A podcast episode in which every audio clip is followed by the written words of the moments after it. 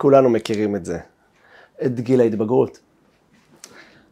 אוקיי, יש לנו ילדים בגיל הזה, גיל ההתבגרות, או כמו שאומרים, גיל הטיפש עשרה. אוקיי, אנחנו בעצמנו חווינו את זה כנוערים, או אפילו אם יש לנו ילד קטן, אנחנו כבר מתחילים להיכנס לסרטים, מה יהיה איתו בגיל הטיפש עשרה הזה?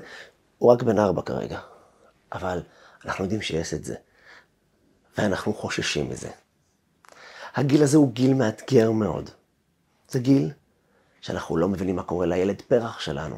ילד מדהים, באמצע החיים, סתם ככה פתאום, קם מול עינינו משהו חדש. אנחנו לא יודעים מה זה.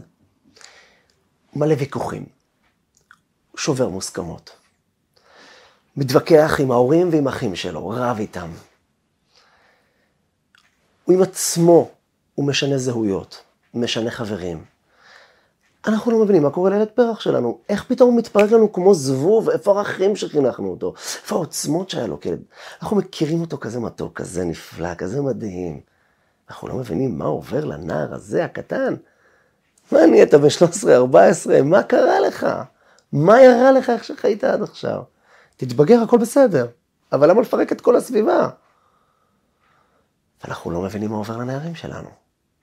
אנחנו עובדי עצות. ובגלל זה אנחנו עושים גם כן הרבה טעויות. אנחנו נלחמים איתם, רבים איתם, בצדק או שלא בצדק, ניכנס לזה. אבל מה שבטוח, אנחנו לא מבינים אותם, לא מכירים אותם, זה הילד שלנו. גידלנו אותו יום ולילה, מאז שהוא נולד עד עכשיו. ובתקופה מאוד קצרה, ילד חדש בא לנו לעולם. לא בבגרות, במציאות שהוא מוכן לפרק את כל החיים שלו. הילדים המתבגרים שלנו עושים צעדים נמהרים, פזיזים, שמשליכים על עשרות שנים קדימה. והם עושים את זה בלי שום מחשבה שנייה. הם עושים את זה בכזה טמטום לפעמים. ואנחנו מגיבים להם בטמטום לא פחות. ונהיה בולקה ומבולקה. במצבים הקיצוניים שלהם, הנערים האלה זורקים את כל הערכים שהם גדלו עליהם. הם מתחילים חיים חדשים, הרבה פעמים זרוקים ברחובות. זה במצבים הקיצוניים שלהם. ו... חיי סבל, לא קלים. אבל גם אלה שמצליחים איכשהו לצלוח, עם הרבה צלקות. הרבה דברים לא טובים קורה להם. הגילים האלה נעים בין אה, גיל 12 לגיל 20 בערך בחתך כללי, כשלפני uh, כ-18 שנה, 19 שנה, כשאני הייתי נער, הגילים האלה היו מתחילים טיפה יותר מאוחר.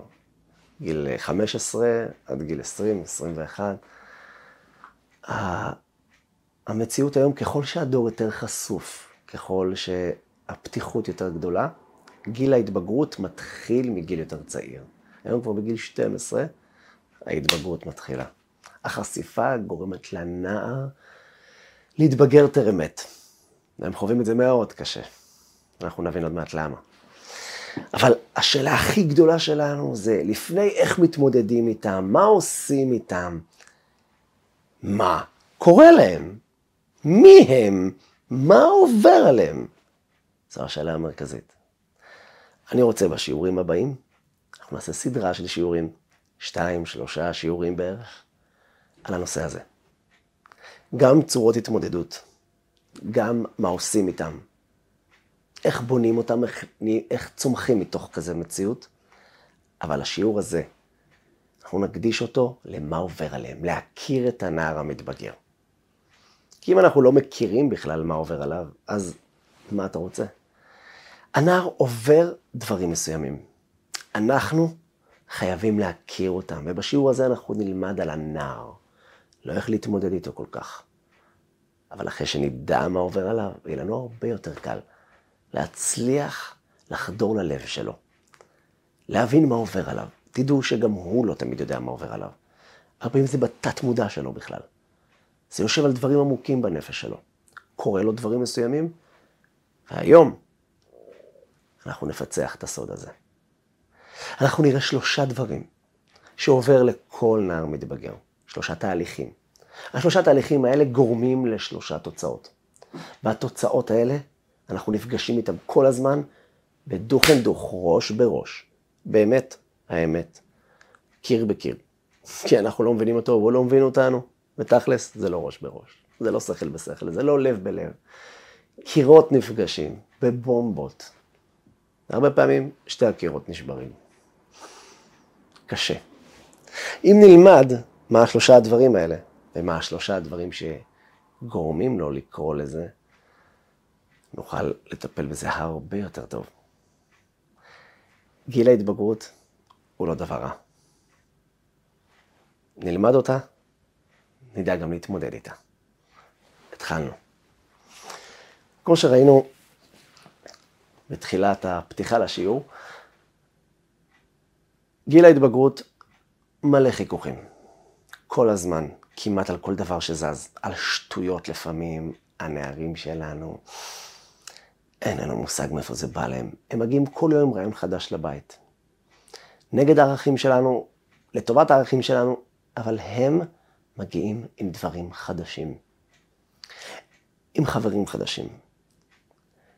עם זהויות חדשות. אתה לא יודע מי הוא בכלל. הוא כל יום מחליף לך כמו תחפושת, כמו פורים. הוא מתחלף, הוא מתווכח כל היום. כל דבר הוא נגד. הוא קם בשעות לא שעות, הולך לישון בשעות לא שעות. קשה לו להסתדר במסגרות, כמו שראינו במצב הקיצון, הוא גם נהיה זרוק ברחוב.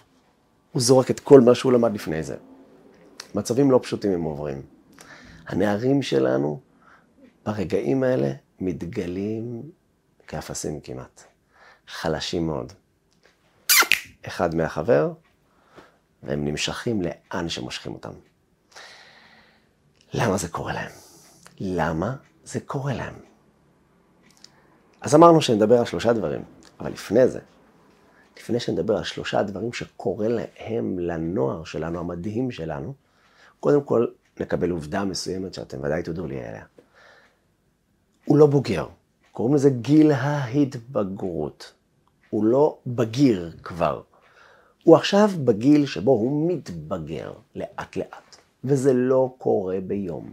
גיל ההתבגרות זה טווח, יש כאלה שלוקח להם חודשים, יש כאלה שנים, וזה רובם דרך אגב, רובם ככולם, לוקח להם כמה שנים. שלוש שנים, ארבע שנים, חמש שנים, זה לא הרבה. זה ככה התהליך. שימו לב מה קורה לו. יש כאן ילד עם כל מציאות הילדות שבו, ופתאום הוא נהיה משהו אחר. הוא כבר לא ילד. הוא מתחיל להיות בוגר.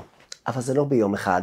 יום אחד הוא היה ילד, ואז הוא קם בבוקר וגילה שהוא בוגר. לא. הוא ילד, והוא קם בבוקר והוא גילה שהוא טיפ-טיפה פחות ילד. והוא טיפ-טיפה יותר בוגר. השלב הזה הוא שלב קשה. הוא שלב של מעבר מעולם אחר לגמרי לעולם חדש לחלוטין. עוד שנייה נראה מה עובר עליו בשלב הזה. זה השלושה דברים שנדבר עליהם עוד מעט. אבל קודם כל זה נתון. הילד הזה עובר טלטלה עמוקה. הוא עובר שלב. השלב הזה הוא קשה. אפרוח שיוצא מה, מהקליפה שלו זה שלב קשה. תינוק שיוצא מרחם אמו, שלב קשה. המעבר הזה בין שתי עולמות הוא קשה מאוד. והילד הזה עכשיו כבר לא ילד, וזה הבעיה שלנו. אנחנו לפעמים מתייחסים אליו כמו ילד בדברים שהוא כבר התבגר קצת. ולפעמים הפוך בדיוק. אנחנו מתייחסים אליו כבוגר בדברים שהוא עדיין ילד. כי אנחנו נוהגים לקחת בן אדם ולהכניס אותו תחת מסגרת. אתה ילד, אתה בוגר. אז או שאנחנו מתייחסים אליו כילד או כבוגר. וזה לא נכון. הוא שתי הדברים בו זמנית. הוא לא ביום אחד עובר את התהליך הזה, הוא משחק עם זה. קצת ילד, קצת בוגר. וכל פעם נהיה מטוטלת. לאט לאט הבוגר גובר, במשך שנים. ובשלב הזה אנחנו עושים הרבה טעויות. אנחנו נלחמים אותו במקומות לא נכונים. אנחנו דורשים ממנו כמו ילד בוגר כמעט כל דבר, או הפוך בדיוק, מתנהגים עליו כמו ילד, וזה מרתיח אותו, כי הוא כבר קלט את החיים בצורה הרבה יותר עמוקה מילד. הוא עצמו גם עובר תהליך עמוק של בלגן בפנים, ואני רוצה לצלול לזה. אבל תדעו, שלהיות ילד בוגר זה זמן מדהים לצמיחה. זה לא שלב דפוק בחיים, זה לא הבאג במערכת של הילדות או של האנשים בני אנוש בעולם, ממש לא. זה השלב שבו אדם בונה את עצמו. זה השלב הכי קריטי בחיים, וחייבים לעבור אותה. שלב ההנאה, הנאה, כלומר המנוע שלנו, זה השלב הזה בחיים שלנו. ותבינו למה. אדם בוגר, בן 50, 40, 30, בסדר, 70, פחות משתנה. למה הם פחות משתנים? בגלל שהוא כבר בוגר, הוא כבר מכיר, הוא כבר מקובע, הוא כבר תפוס. יש לו יציבות, יש לו קרקע. אפשר להשתנות גם אז. כל אדם יכול להשתנות. באיזה גיל שלו יהיה, גם ברגעים האחרונים של החיים שלו. אפשר, אבל הרבה יותר קשה. כי אתה כבר, יש לך מערכת שלמה שבנויה. יכול להיות שהיא בנויה עקום, אבל היא בנויה. כדי להצליח לבנות ולפרוץ חיים חדשים, אנחנו צריכים את השלב הזה של גיל ההתבגרות. אלוקים, ברור עולם, נתנו את השלב הזה כמתנה. הוא בעצם אומר לך, תקשיב, זה השלב שבו עכשיו אתה יוצא לחיים. והבן אדם עם שערות עצומות בפנים. הוא מוכן לגנוב את העולם, לשרוף את העולם, לכבוש את העולם, תקחו את זה לאן שאתם רוצים. זה מגיע בגלל השלב הזה, בגלל השלב הבוגר הזה, שבעצם הוא מתבגר, הוא עדיין לא בוגר. הוא בשלב המעבר והוא מוכן לטרוף את העולם. הוא לא יודע איך עושים את זה. אבל מה שקורה כרגע, זה השלב שבו הוא בונה את החיים שלו, וזה דבר נפלא. אנחנו צריכים לעזור לו, להיות שם בשבילו. הוא לא רע.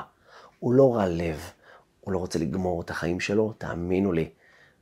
הוא רוצה את התמיכה שלנו. הוא לא יודע איך לבקש את זה, הוא לא יודע מה זה בכלל. הוא מבולבל מעצמו. הוא סוג של בטראומה כזה. ואנחנו מתייחסים אליו לא כאחד שחווה טראומה, אלא כאחד, סתם ילד שמחליט להתפקר לנו. ואנחנו נכנסים בו קיר בקיר, ושתיהם נשברים בדרך כלל. אז זה לא נכון. הוא עושה שינוי, אל תילחצו מזה.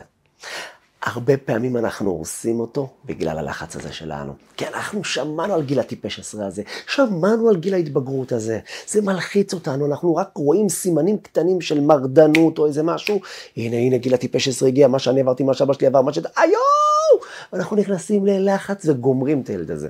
הילד הזה שם לב ללחץ הזה. והלחץ הזה גומר אותו כפול. כי הוא מבולבל מתוך עצמו, והוא רואה שכולם נלחצים ממה שהוא עושה, הוא בכלל נכנס לסרטים, אנחנו מאבדים אותו, מאבדים אותו. הורים, נשימה עמוקה. עמוק עמוק, תוציאו נשיפה. תשבו על קורסה. הכל בסדר. זה השלב המדהים ביותר שהילד שלכם הולך לעבור בחיים שלו. הוא יתחתן, יהיה לו עוד שלבים מדהימים בחיים. אבל השלבים שמתי שהוא מתחתן, זה יהיה נורמלי, עם אישה יציבה, הבית יציב, זה הרגע הזה, של שלב ההתבגרות. תהיו שם בשבילו. אל תילחמו בו, אל תילחצו, אל תלחצו. אז מה קורה לנער שלנו? בואו נתחיל. הנער שלנו עובר שלושה שינויים דרמטיים בחיים שלו. שינויים לא במעשים, שינויים מהותיים, עצמותיים, אחד, השינוי הזה נקרא בשכל שלו. השכל שלו נהיה שכל של בוגר. מה זה שכל של ילד? ילד, השכל שלו, התפיסה שלו את העולם, היא לא מציאותית. בוא נהיה אמיתיים. ילד תופס את העולם מדומיין, הוא לא קולט באמת את החיים. חי בלה-לה לנד משלו, הוא לא יודע מה זה קשיים כספיים, הוא לא יודע כלום, מה הוא יודע מהחיים שלו? כלום, דרדלה. זה לא שעכשיו פתאום הבן אדם הזה יתחיל לפרנס משפחה, אבל פתאום הוא קולט את המציאות של החיים. הוא עדיין לא נכנס תחת האלונקה, אבל פתאום הוא קולט דברים חדשים. העולם מקבל משמעות אחרת. פתאום הוא מתחיל לקלוט מי נגד מי. פתאום הוא קולט שלא כל האנשים טובים, יש אנשים רעים. זה כבר מתחיל להתבשל אצלו קצת בגיל 10-11. מזהירים אותו הרבה מהאנשים וזה, אבל פתאום הוא, אה, הוא מתחיל פתאום לקלוט, מתחיל להתבשל אצלו, אבל בעיקר להיקלט אצלו.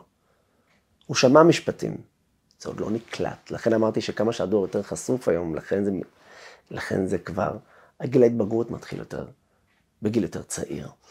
השכל שלו מקבל תפיסה חדשה על כל מה שהוא ראה עד היום. הכביש אותו כביש, האנשים אותם אנשים, המשפחה אותה משפחה, הוא תופס אבל זווית חדשה לחיים שלו.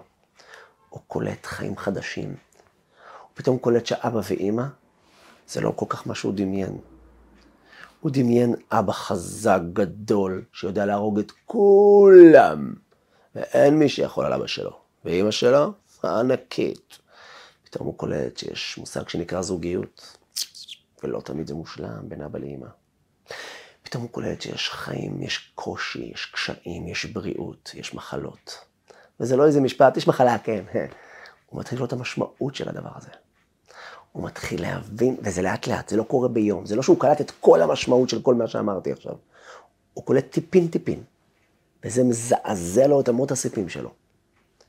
השכל שלו מתחיל לקלוט דברים בבגרות, בבגרות, לא כילד, לא כתינוק. הוא מתחיל להבין שיש חיים, יש מוות. הוא מתחיל לקלוט שיש כסף, יש עניות, יש אנשים רעי לב, יש רוצחים. הוא מתחיל לקבל, יש חברים אמיתיים, חברים לא אמיתיים. יש אנשים שיש להם אה, מעמד חברתי גבוה, יש אנשים מסכנים, אפסים. הוא כילד גם ידע את זה, אבל עובדה שהוא יכל לדרוך על כל הילדים האלה. כי הידיעות עליהם, הוא תפס אותם כילד. פתאום הוא מבין את המשמעות של כל דבר. עוד פעם, בטיפין טיפין. הבגרות הזאת עושה לו טלטלה עמוקה. הבגרות של השכל שלו מפרקת אותו. זה שלב ראשון בחיים שהוא גר.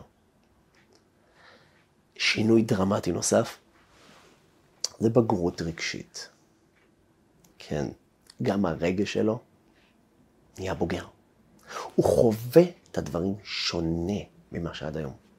עד היום הוא התלהב מחמצוצים, מממתקים, מטיולים. גם היום הוא יכול עדיין להתלהב, אבל בחוויה שונה לחלוטין. הוא פחות מתלהב מדברים קטנים כאלה. הוא מתחיל פתאום לחוות דברים חדשים בחיים שלו. הוא חווה פחדים מדברים חדשים, אהבות לדברים חדשים. הוא פתאום פותח את העיניים ורואה לבושים, מותגים. הוא לא ידע מה זה כילד. הוא לא ידע לחוות בכלל אהבה לדברים כאלה. פתאום נהיה לו חוויה לאהבה לדברים חדשים. לא רק לטיול בטיסה בשמי הארץ או לנסיעה לא יודע איפה וקייקים. הוא לקבל משמעות ברגע שלו, בחוויות שלו הרבה יותר עמוקות. לחברות אמיתית, לאהבה בין אבא לבן חדש. הוא מתחיל גם לקבל את הבגרות הרגשית. להבין דברים עמוקים ברגש שלו, בלב שלו. לחוות את הכאבים שלו. הוא אף פעם לא חווה אותם. אצלו כאבים עד היום היה כואב, עבר, איך אומרים? הוא מסוכסך, בכיסוח מטורף עם חבר שלו, למחרת הוא חבר שלו. פתאום החוויות מקבלים חוויות עמוקות ששורטות את הנפש, נשארות שם, הוא חווה אותן עמוק עמוק. הוא חווה את החברים שלו בצורה חדשה, את ההורים שלו בצורה חדשה. כל החוויות הרגשיות של מה שהוא חווה עד היום מקבלים מימד חדש. וזה מטלטל. מטלטל. והוא עובר גם שינוי, זה השלישי עכשיו, שינוי פיזי. היה לו חדשקונים גם, קצת פצעי לחץ, פצעי בגרות, כמו שקוראים לזה, אבל זה רק תוצאה. יש לו שינויים הורמונליים בכל הגוף שלו. השינויים ההורמונליים האלה עושים לו בלאגן, כן, ברגש ובשכל ובלב ובעייפות שלו, בכל מיני מצבים. האיזון קצת יורד. תחשבו, שלושת הדברים האלה מתחברים לאדם אחד, בתקופה אחת, והוא עדיין ילד. הוא רק יוצא עכשיו לחיים. אתם יודעים מה התוצאה? ילד שחווה טראומה. זה ואין בלתו. ילד שחווה טראומה. מה הייתם עושים אם הילד שלכם חווה טראומה? מה זה מה? אנחנו כל היום היינו לצידו, תומכים בו, עוזרים לו. אז למה לילד המתבגר אנחנו לא עושים את זה? כי אנחנו לא חושבים שהוא עובר טראומה, אנחנו חושבים שהוא ילד רע, הוא עושה את זה נגדנו, הוא רוצה להילחם איתנו, אבל זה לא נכון. הוא חווה כרגע טראומה. למה אנחנו לא שם בשבילו? שלושת השינויים האלה, של השכל, הרגש והפיזי שלו, מפרק אותו. אנחנו צריכים לדעת להיות שם בשבילו. אתם יודעים מה גורם שלושת השינויים האלה? שלושת השינויים, השינויים האלה גורמים לשלושה דברים. אחד, הוא נהיה מרדן. הוא נהיה מרדן. אבל לא בגלל שהוא מרדן. תבינו, הילד, הילד הזה שלנו, היום מורד בתפיסות הילדותיות שלו שהיה לו עד היום. הוא פתאום מנסה לטעום דברים חדשים. כמו ילד קטן, תחשבו, הוא יצא מהרחם של אמא שלו, יוצא החוצה. הוא כל דבר שהוא רואה, הוא טועם. לוקח, מכניס לפה. זה בדיוק מה שעובר לילד הבוגר שלנו. הוא חווה משהו חדש, תבינו, זה לא עוד תוספת לחיים שלו. ממש כמו לידה. הוא נולד מחדש ברגש ובשכל ובפיזי שלו. הוא רוצה לחוות את העולם. הוא מנסה לטעום דברים חדשים. ואנחנו כל הזמן שמה כדי לעקוץ אותו, כדי לעצור אותו. אנחנו נבהלים, אנחנו נלחצים, אבל זה בסדר, זה השלב שהוא רוצה לטעום. אנחנו צריכים להדריך אותו. אנחנו צריכים לעזור לו. נלמד את זה בשיעורים הבאים בעזרת השם, איך עושים את זה. אבל דבר ראשון, לא להיבהל. מדובר בילד שחווה טראומה, ולכן הוא מורד. הוא לא מורד בגלל שהוא מרדן, הוא נשאר ילד המתוק שאתם אוהבים, הפרח הנשמה שלכם. הוא מורד כי כרגע הוא חווה עולם חדש. אנחנו קוראים לזה מרדנות. אבל זה לא מרדנות. הוא, נח... הוא, הוא חווה כרגע משהו חדש. עולם חדש, הוא תואם, הוא רוצה. הוא רוצה לבדוק כל דבר עכשיו. הוא מוכן גם לזרוק את הערכים שלו, כי גם הערכים שעד היום הוא גדל עליהם, מקבלים משמעות חדשה. שנבין, כילד, מה אנחנו מחנכים אותו? תעשה א', ב', ג', ד', ה', ו', ז', ח', ט', י', י', ב', ג', ז', כ', ל', מ', מ', ז'. הוא לא באמת חווה את מה שהוא עושה.